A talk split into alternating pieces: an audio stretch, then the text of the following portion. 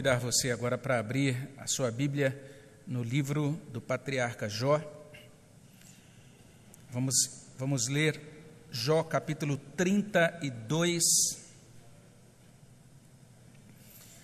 Eu peço a você que acompanhe, eu vou fazer a leitura de Jó capítulo 32, a partir do verso 1, e a gente vai prosseguindo até o finalzinho do capítulo seguinte do capítulo de número 33. Então, Jó 32, até o final do capítulo 33, diz assim a palavra do nosso Deus.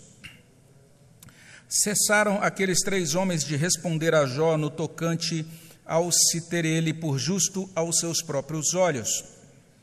Então se acendeu a ira de Eliú, filho de Baraquel, o buzita da família de Rão. Acendeu-se a sua ira contra Jó, porque este pretendia ser mais justo do que Deus.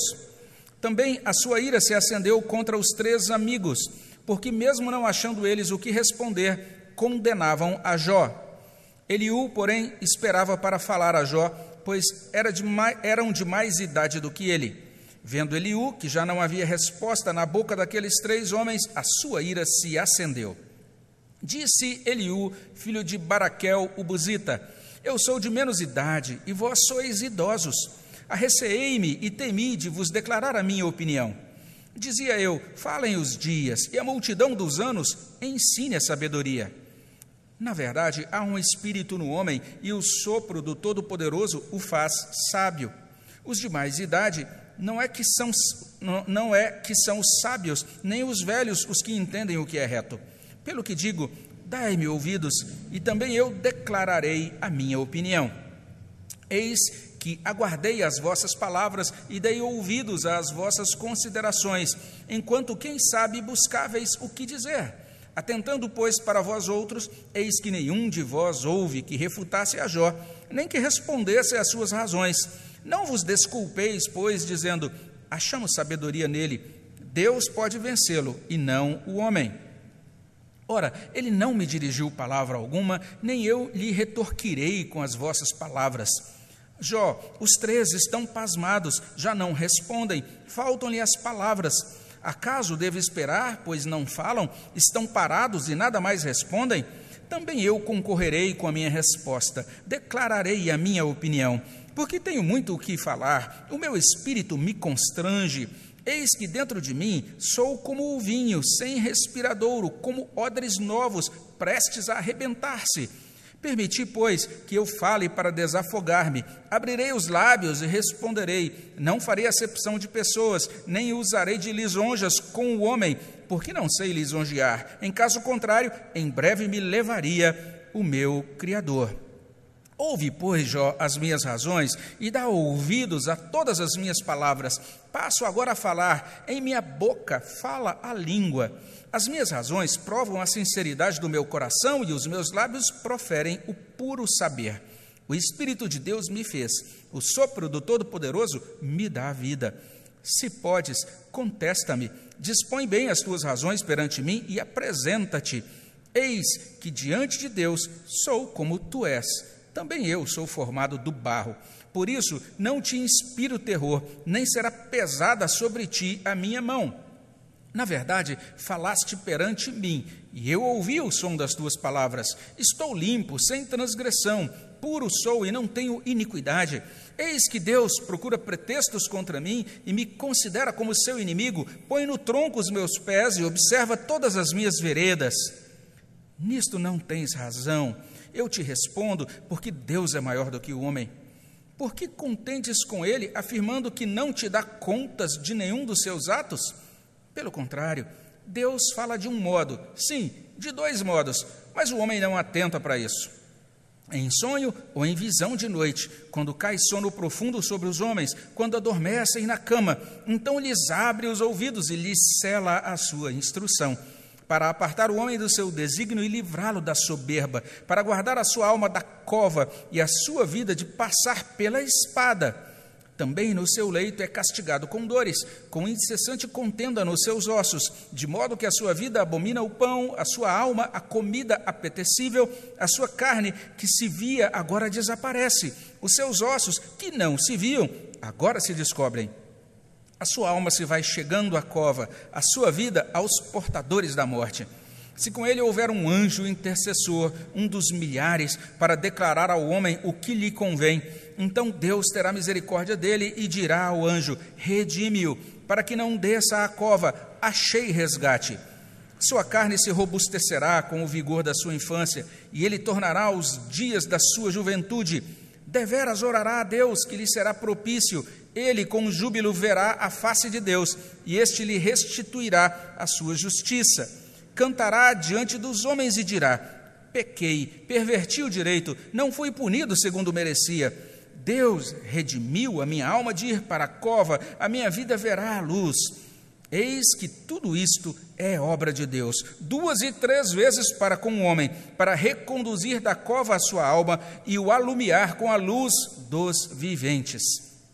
Escuta, pois, ó Jó, ouve-me, cala-te e eu te falarei se tens alguma coisa que dizer, responde-me, fala, porque desejo justificar-te. Se não, escuta-me, cala-te e ensinar-te-ei a sabedoria. Nós vamos orar ao nosso Deus. Obrigado, Pai, pela tua palavra. Pedimos que teu Espírito Santo nos conduza no entendimento dela e que o Senhor receba toda a glória e abençoe os nossos corações enquanto nós meditamos na tua Escritura Sagrada. É o que pedimos no nome de Jesus. Amém, Senhor Deus. Nós estamos iniciando um novo momento nos nossos, nos nossos sermões sobre o livro de Jó. É o início de uma nova sessão nós temos inclusive uma mudança aí no ajuste, no, na forma como o texto se encontra no original. Temos um pedacinho de texto em prosa.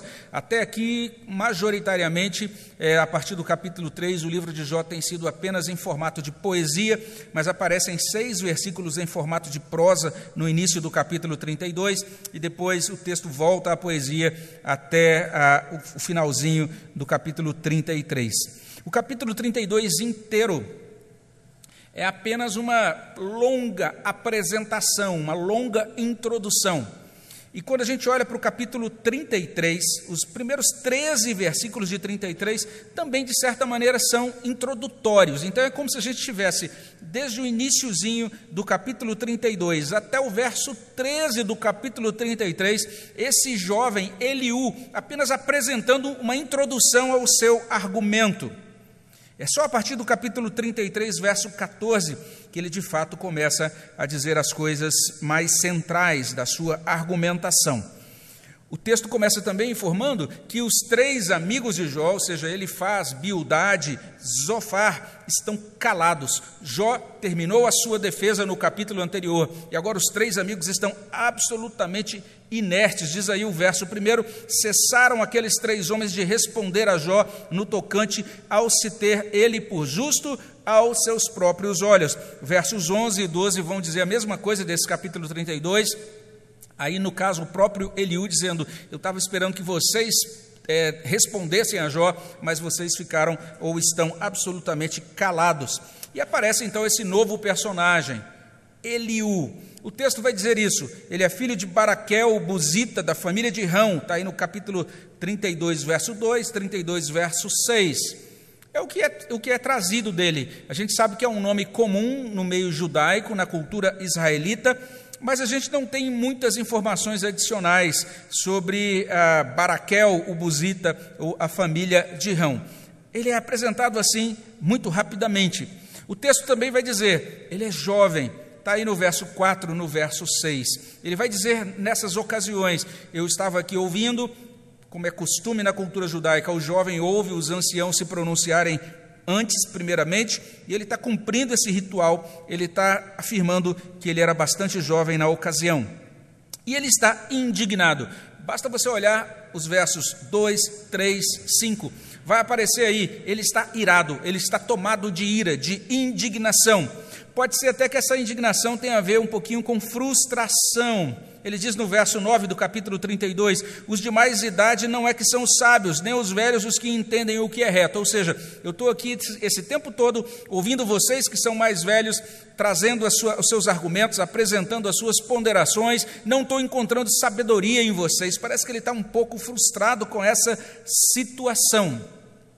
Como todo jovem, Eliú é entusiasmado para falar Você confere isso no verso 6.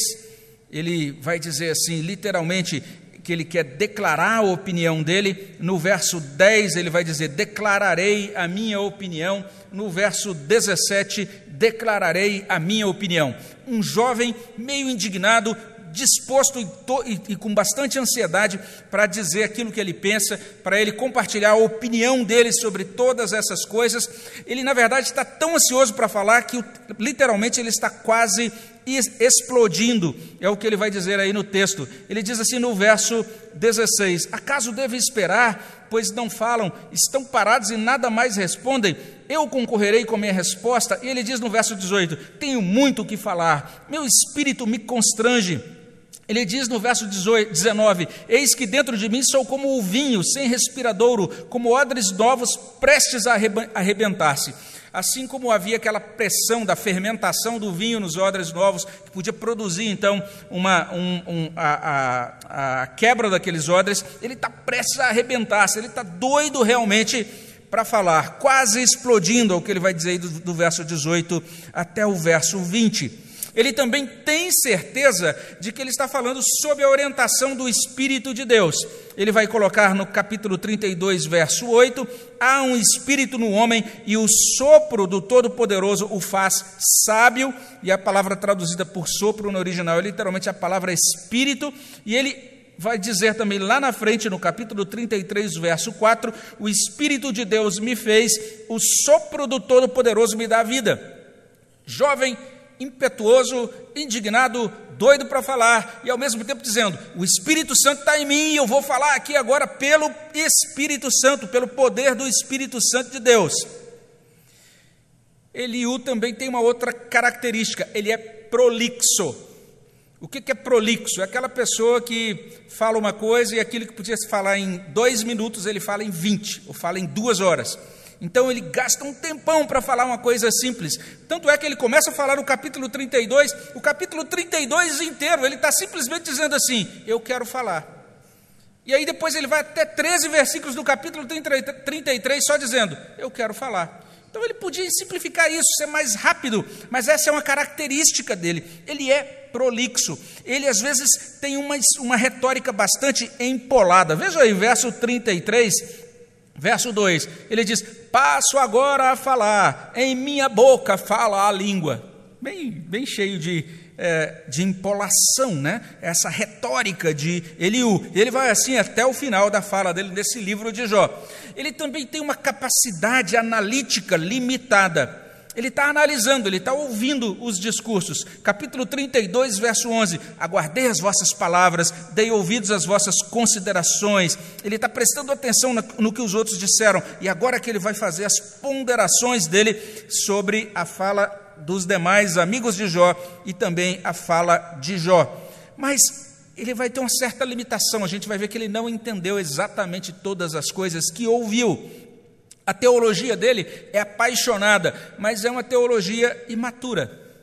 Ele diz algumas coisas boas, muito dignas de atenção, mas ele diz também algumas coisas meio esquisitas. E a gente percebe naquilo que Eliú diz, essa necessidade de ele clarear, de, principalmente dele organizar melhor a articulação, o modo como ele apresenta as doutrinas. A gente vai ver um exemplo disso aqui já nessa primeira fala dele. E como alguns outros teólogos jovens, às vezes ele se considera bastante sábio. Está aí no capítulo 33, versículo 3.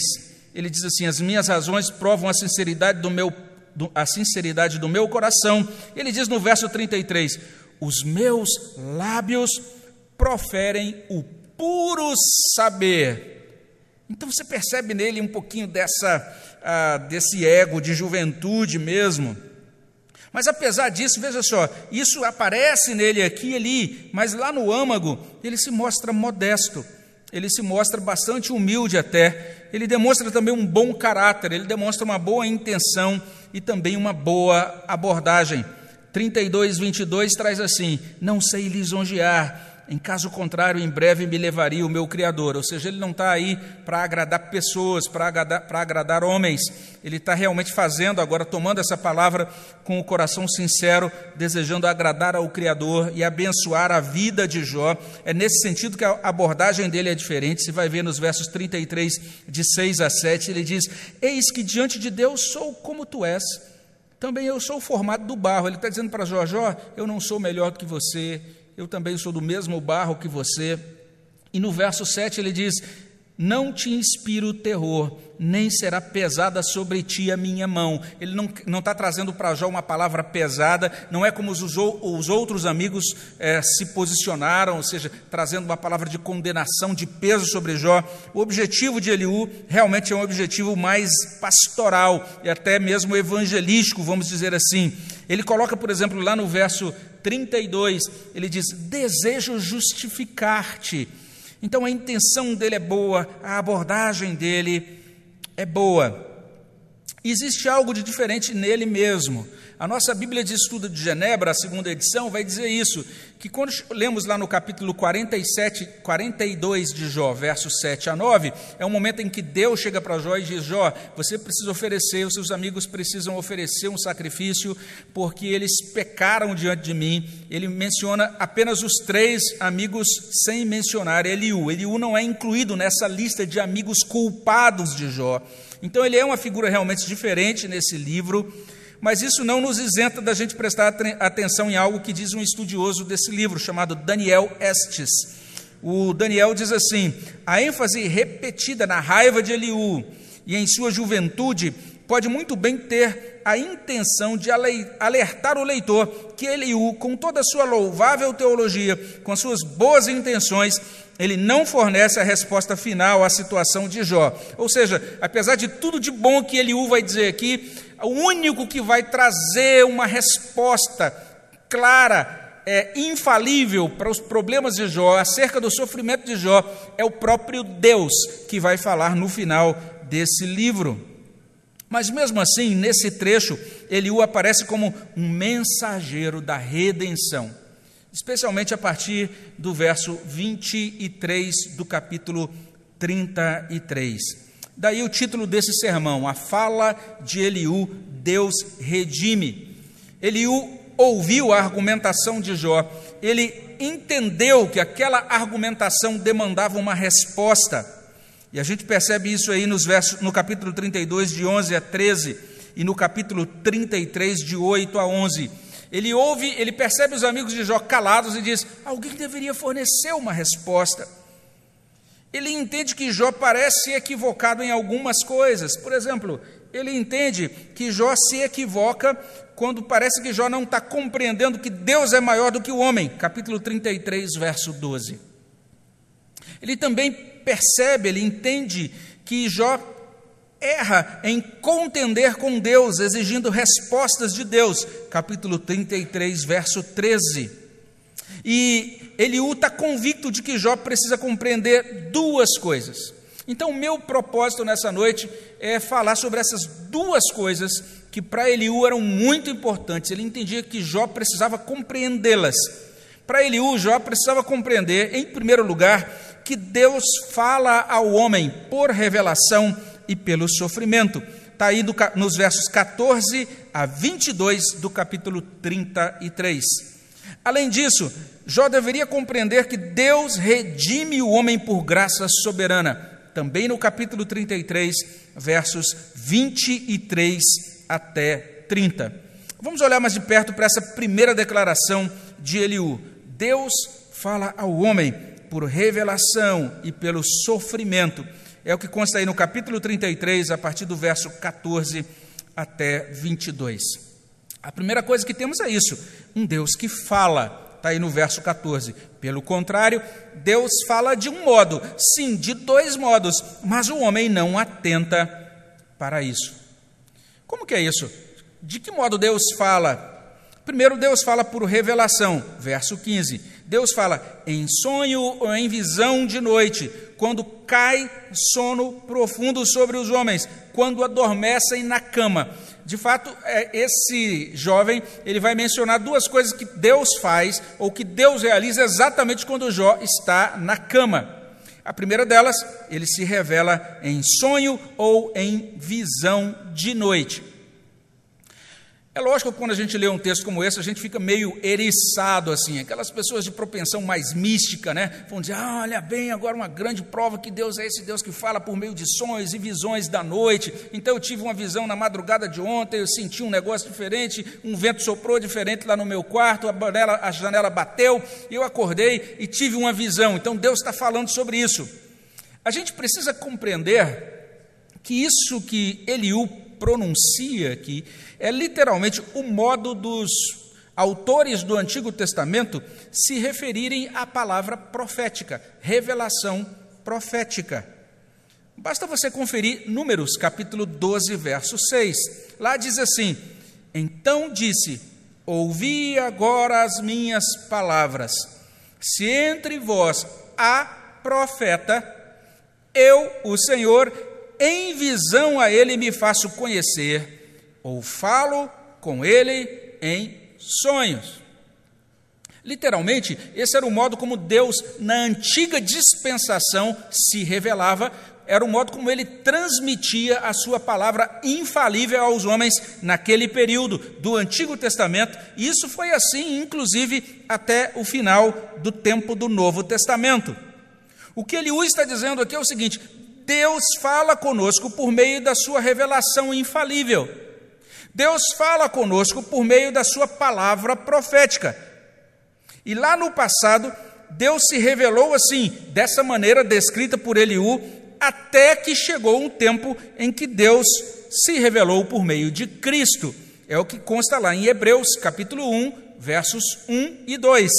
Havendo Deus outrora falado muitas vezes e de muitas maneiras aos pais pelos profetas, ou seja, por meio de sonhos, por meio de visões, nesses últimos dias nos falou pelo Filho, a quem constituiu herdeiro de todas as coisas, pelo qual também fez o universo.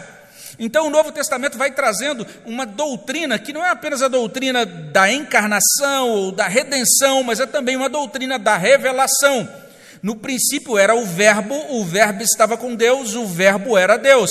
Em João 1,18, a gente vai ler que esse Filho de Deus, o unigênito do Pai, é aquele que está no seio do Pai, revelando as coisas do Pai. Jesus traz a culminação da revelação, e Jesus depois concede aos seus apóstolos e aos profetas do Novo Testamento a completação dessa revelação da palavra de Deus. Então, quando a gente chega no final do Novo Testamento, a gente tem o um livro de Apocalipse dizendo: a revelação foi dada, a revelação está completa, ninguém mais pode incluir nem retirar nenhum dos livros ou nada desses livros da revelação.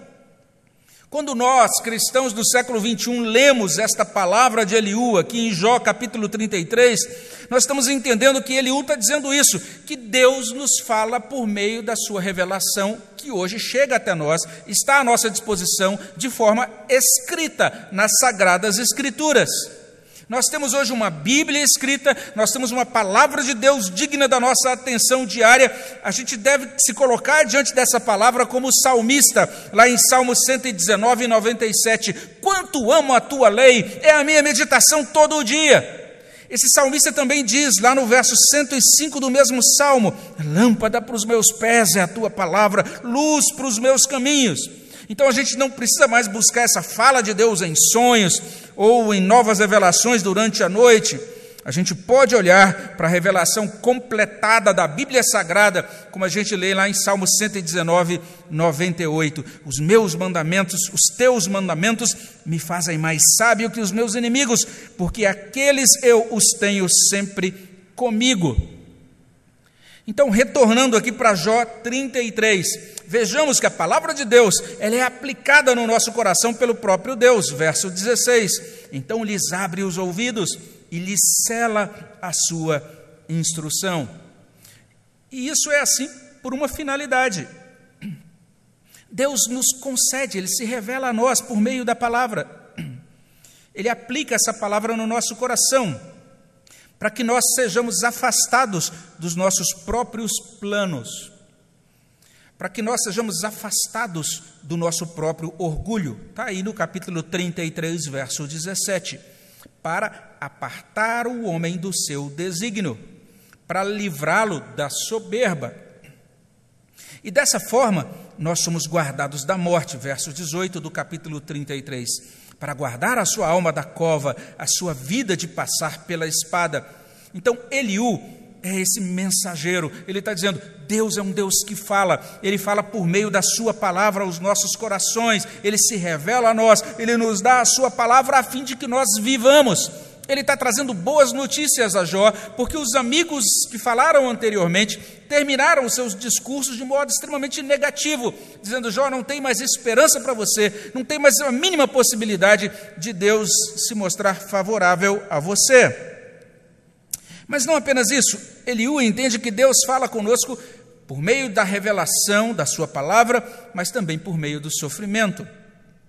Ele diz assim no capítulo 33, a partir do verso 19: Também no seu leito é castigado com dores. No seu leito, Jó tem sonhos e visões, mas ele também é castigado com dores, com incessante contenda nos ossos.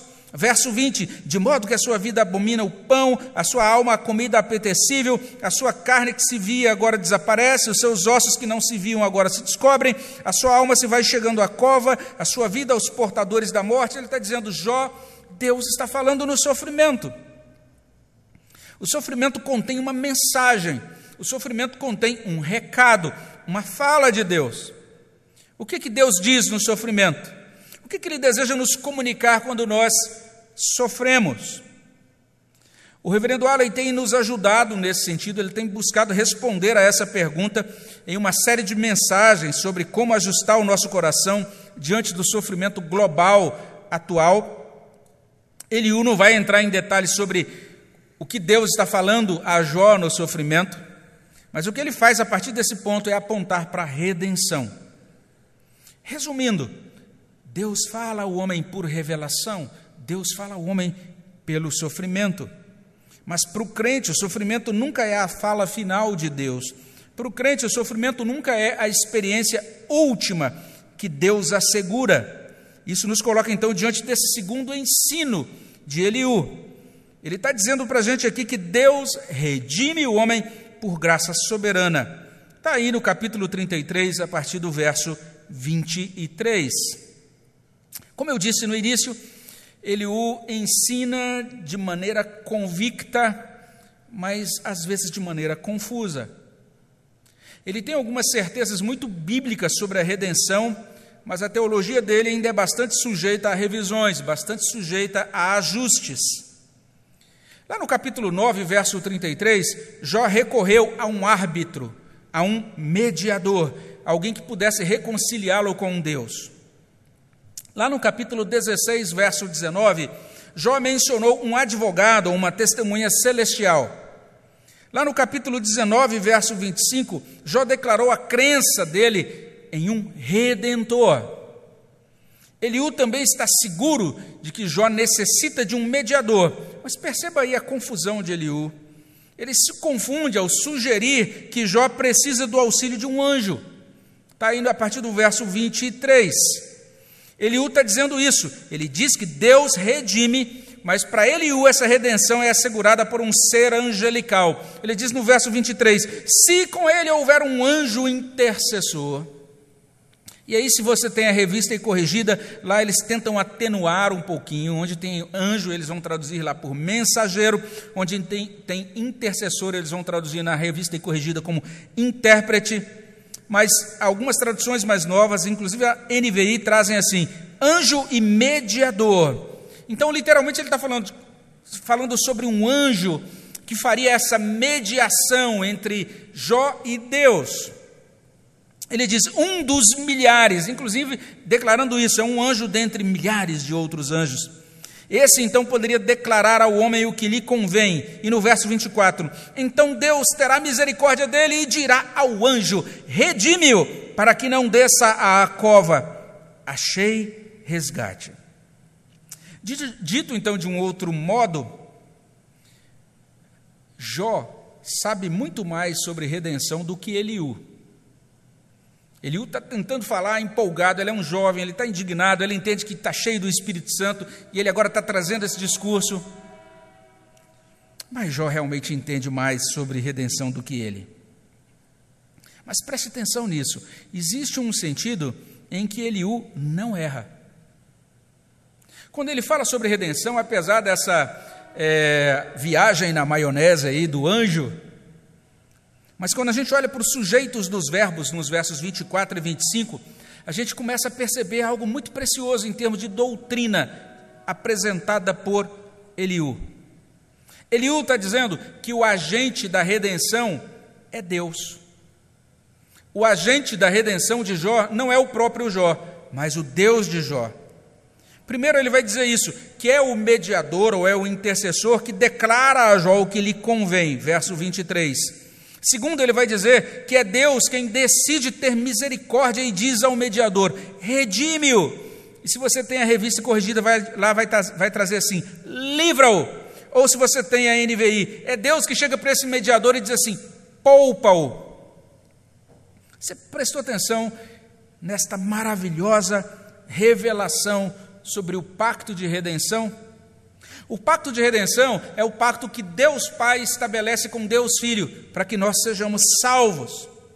Então, literalmente, a gente pode imaginar Deus Pai olhando para Deus Filho e em seguida apontando para Jó e dizendo: redime-o, livra-o, poupa-o, para que ele não desça a cova. É exatamente isso que Deus faz na nossa salvação.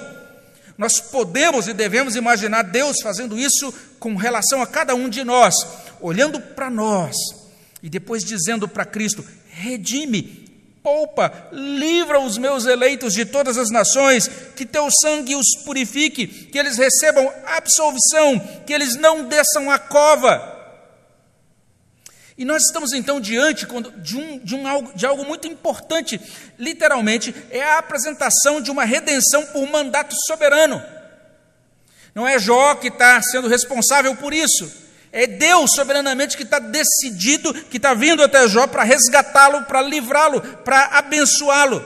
Uma redenção por graça soberana. Os frutos dessa redenção aparecem aí no capítulo 33, a partir do verso 25 quando essa redenção nos alcança, nós somos revigorados, verso 25: Sua carne se robustecerá com o vigor da sua infância, ele tornará aos dias da juventude. Quando essa redenção de Deus nos alcança, nós somos movidos para orar. Deus ouve as nossas orações, Deus restitui a nossa justiça. 33, 26.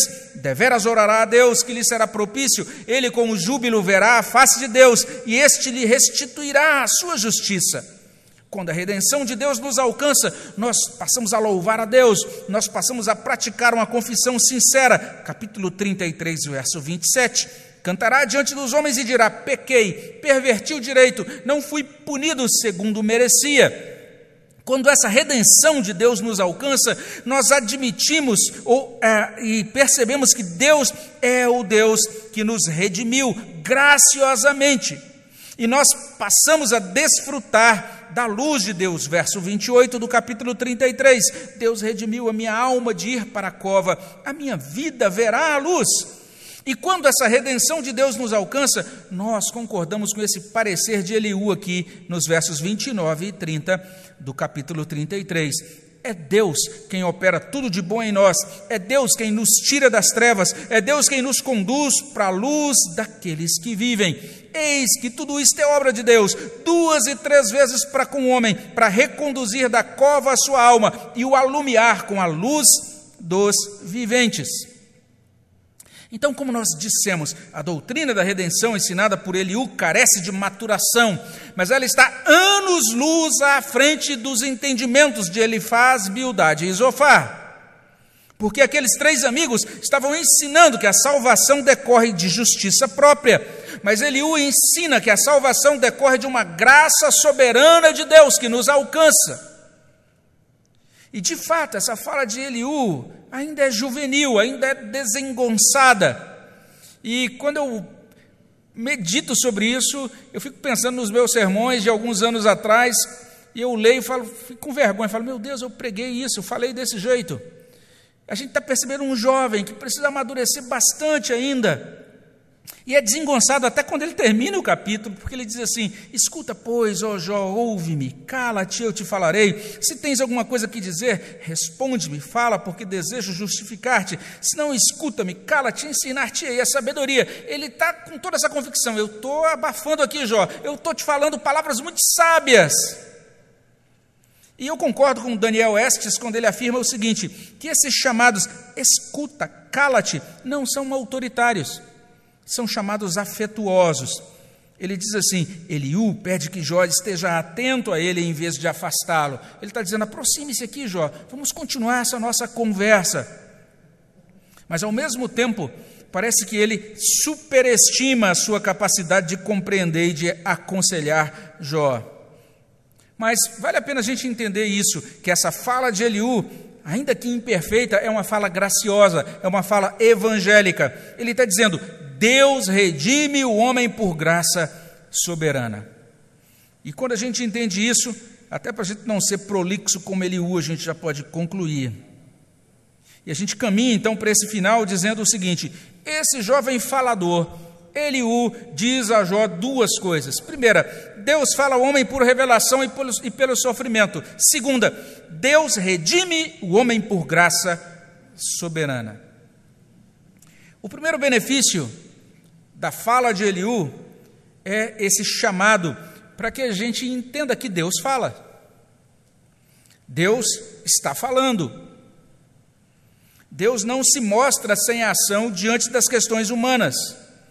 Deus se revela, Deus faz intervenções. Nós precisamos compreender que na Escritura, conforme as Escrituras, a própria fala de Deus corresponde à ação de Deus. Quando Deus fala, coisas novas surgem. Quando Deus fala, coisas novas acontecem. Deus redime falando, Deus santifica falando, Deus consola falando. Ele nos abençoa por meio da sua fala, da sua palavra. Ele é um Deus vivo que fala no nosso meio e fala no nosso coração. Uma vez que isso é assim, nós deveríamos rever a frequência, rever também o modo como nós nos aproximamos da Bíblia. Pense um pouquinho nessa, nessa semana que passou. Pare para pensar nisso. Quantas vezes você leu a Bíblia nessa semana? Como é que você se aproximou da sua Bíblia? Nós precisamos amar as Sagradas Escrituras, como a gente leu no Salmo 119, 97. Quanto amo a tua lei! A gente precisa ler as Escrituras, a gente precisa meditar nas Escrituras.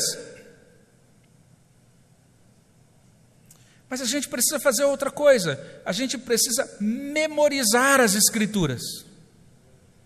Memorizar. É algo meio antigo. Os, os mais antigos diziam assim: você tem que dizer isso decor. Você precisa decorar é algo meio esquisito, até considerando as propostas educacionais contemporâneas, que dizem assim: olha, essa questão só de você decorar as coisas, isso não é verdadeiro aprendizado, fica só na base do chamado decoreba. Você tem que simplesmente ter um pensamento criativo, inovador e deixar de lado essa questão de meramente decorar as coisas. Na verdade, quando a gente assume esse tipo de ideia sobre educação e aprendizado, nós estamos falhando bastante, porque Deus nos concedeu, dentre outras coisas muito maravilhosas, a capacidade de memorização. Sócrates reclamou quando surgiu a escrita. Ele disse: agora a nova geração não vai mais querer guardar nada na memória, eles vão anotar e não precisa lembrar mais na cabeça. Ele achou a escrita um grande perigo para a sabedoria. Ele disse: as pessoas, a nova geração vai parecer que sabe tudo, mas vai ter muito pouca coisa guardada dentro da cabeça. Eles vão perder a capacidade de decorar, de memorizar as coisas. Quando Jesus citava as Escrituras, ele citava de cor. Ele não tinha uma Bíblia que estava na mão dele o tempo todo. Ele também não tinha um tablet ou um dispositivo eletrônico. Ele está lá no monte sendo tentado por Satanás. A cada investida de Satanás, ele vai respondendo com trechos da Escritura, de cor. Na crucificação, quando ele está morrendo, sentindo-se no ponto mais drástico de distanciamento de Deus, ele diz: Deus meu, Deus meu, por que me desamparaste? Ele está citando Salmos 22, 1. Porque ele tinha o salmo na cabeça dele, ele conhecia as Escrituras de cor. A gente costuma citar, e a gente tem ouvido muito isso, especialmente nas últimas semanas. A gente gosta da fala de Jeremias em Lamentações 3:21 que diz assim: "Quero trazer à memória o que me pode dar esperança". Mas a gente, se, a gente perde um pouquinho o contexto, aquilo que o profeta está dizendo. Trazer à memória o quê? Se você não memoriza as Escrituras, o que você vai ter na tua memória para trazer esperança para você? O que nos pode trazer esperança são as promessas da Escritura. O reverendo Gilberto fala sobre isso na pastoral que ele escreve no boletim deste final de semana. Entenda isso: um crente sem esperança é um crente cuja memória é vazia da palavra de Deus. Deus fala. Eliú está chamando atenção para isso. Nós precisamos então rever a nossa relação com esse livro, com a Sagrada Escritura, porque Deus está falando muita coisa aí e a gente precisa ler, estudar, memorizar. O segundo benefício da fala de Eliú é o chamado dele para que a gente entenda que Deus fala também nas circunstâncias, incluindo o sofrimento. Incluindo o sofrimento. Talvez a gente não consiga compreender muita coisa que Deus está falando no nosso sofrimento, mas a gente pode dizer, pode dizer pelo menos uma coisa com muita segurança: Deus está dizendo que Ele está conosco nas circunstâncias da vida, Deus está dizendo que Ele é o nosso redentor. E daí a gente pode mencionar o terceiro benefício desta fala de Eliú: Deus é o nosso redentor, Ele nos redime por graça soberanamente. Apesar dessa coisa muito estranha e esquisita que você fez esta semana passada. Apesar de você, quando vai listar aí o seu desempenho e as coisas ruins, você vai perceber, puxa, parece que a, a conta não vai bater. Pela graça de Deus nós recebemos vida, pela graça de Deus nós somos revigorados.